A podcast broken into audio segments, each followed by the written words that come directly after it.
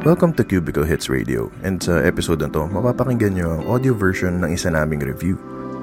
If gusto mong mapanood ang full video review, you can head on over to our Facebook page or YouTube channel. With that said, enjoy the review.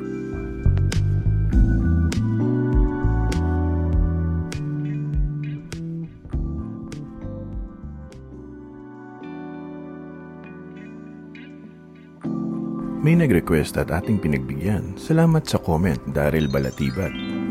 Nakita nyo naman sa title, bumili tayo ng premium copy ng AirPods 3. Sa video na to, titignan natin kung kamusta nga ba ang premium copy ng AirPods 3, papasa ba to sa mayaman test at kung usable ba ito as a matinong earphone aside sa pagiging target ng mga kawatan. Kung talagang desidido kang magmukhang mayaman for less, ay meron akong link sa baba kung saan ko ito nabili. Looking at the box, parehong pareho sila ng original na AirPods 3 na box. Kung kukunin ko yung original box at lalasingin kita, hindi mo mahalata kung ano dito ang totoo. May review rin tayo ng original na AirPods 3 at ito'y mapapanood mo gamit ang link sa taas. Napansin ko lang sa copy ay parang madungis ang box, may mga libag-libag. Iba rin ang stickers at surprise, hindi nakadikit ang mga sticker tabs at dumating itong nakabukas na. Kung original to, ako ay kakabahan kasi paano kung may tutuli na ito ng iba. Pero buti na lang, premium copy lang to at nabili ko ng 990 pesos. Link below para sa interesado. Sa loob ng box, meron tayong manuals na kamukha ng nasa original. Tabingi na AirPods na mukha ring original at Type-C to Lightning na mas madungis lang ng konti kaysa sa original. So far, kopyang-kopya nila ang AirPods 3 aside sa tabinging AirPods at madungis na box. If ang alam lang na Apple ng bibigyan mo ay ang prutas, then sure ako hindi niya ito mapapansin. I will give this unboxing experience 6 mayamans out of 10. Pagdating naman sa build, halos magkasing bigat sila ng original. Tingin ko mas magaan lang itong premium copy dahil wala siyang MagSafe magnets. Kahit na sinasabi niya sa box na meron. Siguro naman walang timbangan ng mga friends mong sosi kaya safe tayo dyan. Ang isa ko pang napansin ay ang flimsy na hinge compared sa original na medyo mas solid ng konti. Kung ayaw mong mabisto ay suggest lumayo ka sa mga MagSafe chargers at magdala ng sarili mong lightning cable. Ugaliin mo ring umiwas sa mga tropa mong may dalang timbangan I give the build quality 8 mayamans out of 10. Basura. Yan lang ang masasabi ko sa microphone ng earphones na ito. Siyempre para sa presyo, kailangan natin mag-isip kung saan nila ito tinipid at mukhang hindi lang magnets ang kanilang tinipid. Pero sino nga ba ako para magsabi kung anong okay sa hindi? Pakinggan nyo ang sample at kayo na ang humusga. This is a sound test of the AirPods 3 premium copy. Babasahin ko lang yung akin. Siyempre, para sa presyo, kailangan natin mag-isip kung saan nila ito tinipid. Mukhang hindi lang magnets ang kanilang tinipid. Pero sino nga ba ako para magsabi kung anong okay sa hindi? Pakinggan nyo ang sample at kayo na ang humusga. O di ba ang pangit? Kung mahilig kang mangasar ng iba dahil hindi ka nila madinig sa calls, then ito na ang earphones na para sa'yo. I give this microphone quality negative 5 taong grasses out of 10. Pagdating sa features, pareho naman siya sa original, from the pairing animation, pati sa mga icons and mga labels ng spatial audio, fixed at off. Though syempre, hindi ito gumagana. Pero sino ba naman ang makakahalata kung hindi naman nila gagamitin? Controls naman wala itong correct to play function or force touch. Pero ang nagustuhan ko naman dito ay sakto ang sensitivity niya at dahil sa placement, hindi ako naka-experience na accidental touches. As mentioned earlier, wala itong MagSafe magnets pero meron siyang wireless charging. Hindi ko tinesting ang case sa original kong AirPods 3 kasi aside sa baka malito ako kung ano ang peke sa hindi, ay baka masira yung original kasi hindi ko naman alam kung anong voltahe ng premium copy case na ito. Pagdating naman sa connection, nakaranas ako ng connection stuttering. Hindi ko to pinansin nung una pero biglang nangyari ulit. Tapos nung nag-text ako gamit ang isa ko pang iPhone, biglang na-disconnect ng left earbud. Naisip ko na baka nalilito yung fake chip niya sa isa ko pang iPhone. Kaya pinatay ko ang Bluetooth ng isa ko pang iPhone and so far wala ako nagiging problema sa connection. And I'm actually impressed dahil ito ang rason kung bakit hindi ko na ginamit ang premium copy ng AirPods Pro ko.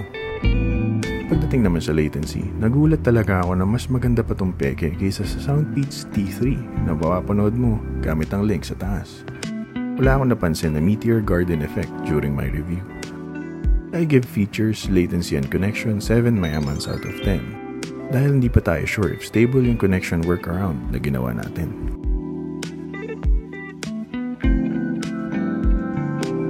Gusto ko talagang basagin ang sound quality nito pero I have to be honest. Nagulat ako sa sound quality dahil ito ay decente. Hindi to super bassy, hindi rin to bright and masakit sa tenga. Balance ang tunog niya and wala akong naging problem. Nakulangan lang ako sa clarity ng mga boses dahil sa kanta at podcasts ay parang medyo muffled ang mga boses.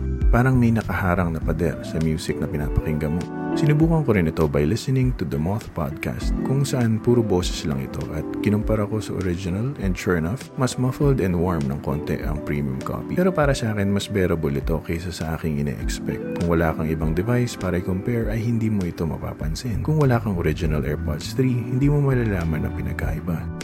I give the sound quality 8 mayamans out of 10 dahil very usable ito as an actual earphone.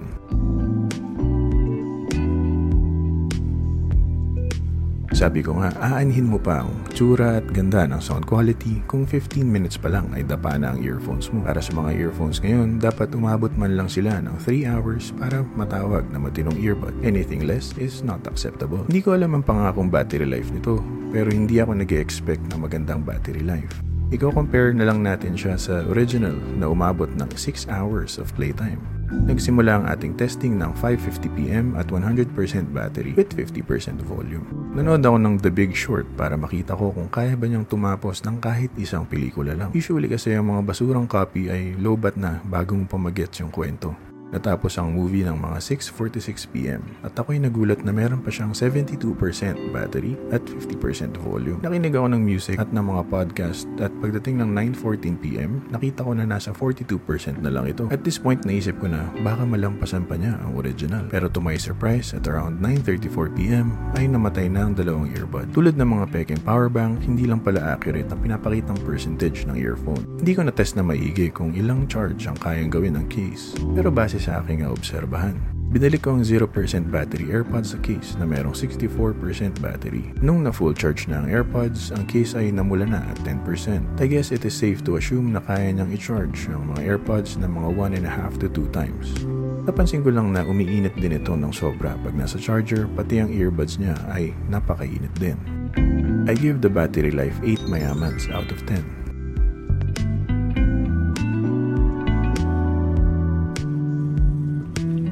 In conclusion, let's be real. Hindi naman natin ito binibili for the great sound quality, great build, and superb microphone. Minsan, we just want to feel what it's like to have something super expensive or we just want others to feel na we have something expensive.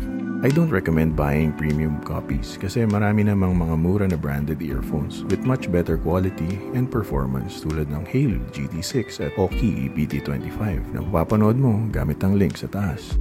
Pero dahil may iba na gusto talaga ang AirPods 3 premium copy, ay sineryoso ko itong review like how I would other earphones. And kung napanood mo ang ibang reviews ko, para sa akin pagdating sa mga Bluetooth earphones, meron akong mga minimum requirements regardless of price and brand. Tulad ng at least 3 hours of battery life, usable latency and connection, and decent not lata sound quality. And para sa akin, nagawa ito lahat ng premium copy ng AirPods 3. Pero dahil premium copy lang ito, hindi natin masisigurado kung ang performance performance ng sa akin, ay magiging pareho na makukuha mo kahit same shop pa ito. Hindi rin tayo sure sa magiging consistency nito and gaano katagal ito bago masira. Ilan lang ito sa mga risk pag bumili ka ng premium copy products. Pero para sa 990 pesos, I'm not too worried. If hindi ka pa rin makadecide, sana makatulong sa'yo ang mga sumusunod.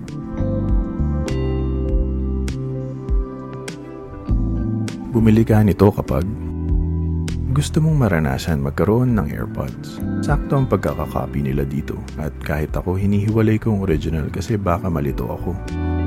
Kung gusto mo ng mayaman white at mayaman form factor for less, naiintindihan ko na hindi naman lahat ay may 11,000 para sa AirPods. Namimiss mo ng tinatarget na mga riding in tandem.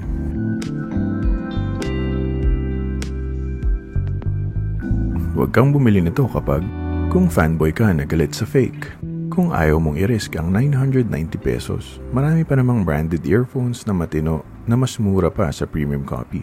Tulad ng Halo GT6 na mapapanood mo gamit ang link sa taas. Kung naghahanap ka ng matinong mic, basura ang mic nito kaya mas magandang maghanap ka na lang ng iba. Dito na natatapos ang ating review. Sana naman ay nagustuhan nyo ito. Kung naghahanap kayo ng mga review at news tungkol sa mga gadgets, consider subscribing or panoorin mo ang iba sa aming videos by clicking the card or yung suggested video sa uli. If wala ka namang time para panoorin ang mga videos namin, meron kaming podcast version ng mga review namin sa Cubicle Hits Radio. And you can listen on Spotify, Apple Podcasts, Google Podcasts, Stitcher Radio, and more. If may questions kayo about the Apple AirPods Premium copy, comment nyo lang sa baba or send us DMs. Tapos baka i-feature namin yung questions nyo sa podcast. Basta lagi nyo lang tatandaan, ang lahat ng ito ay opinion ko lamang. Bahala ka sa buhay mo.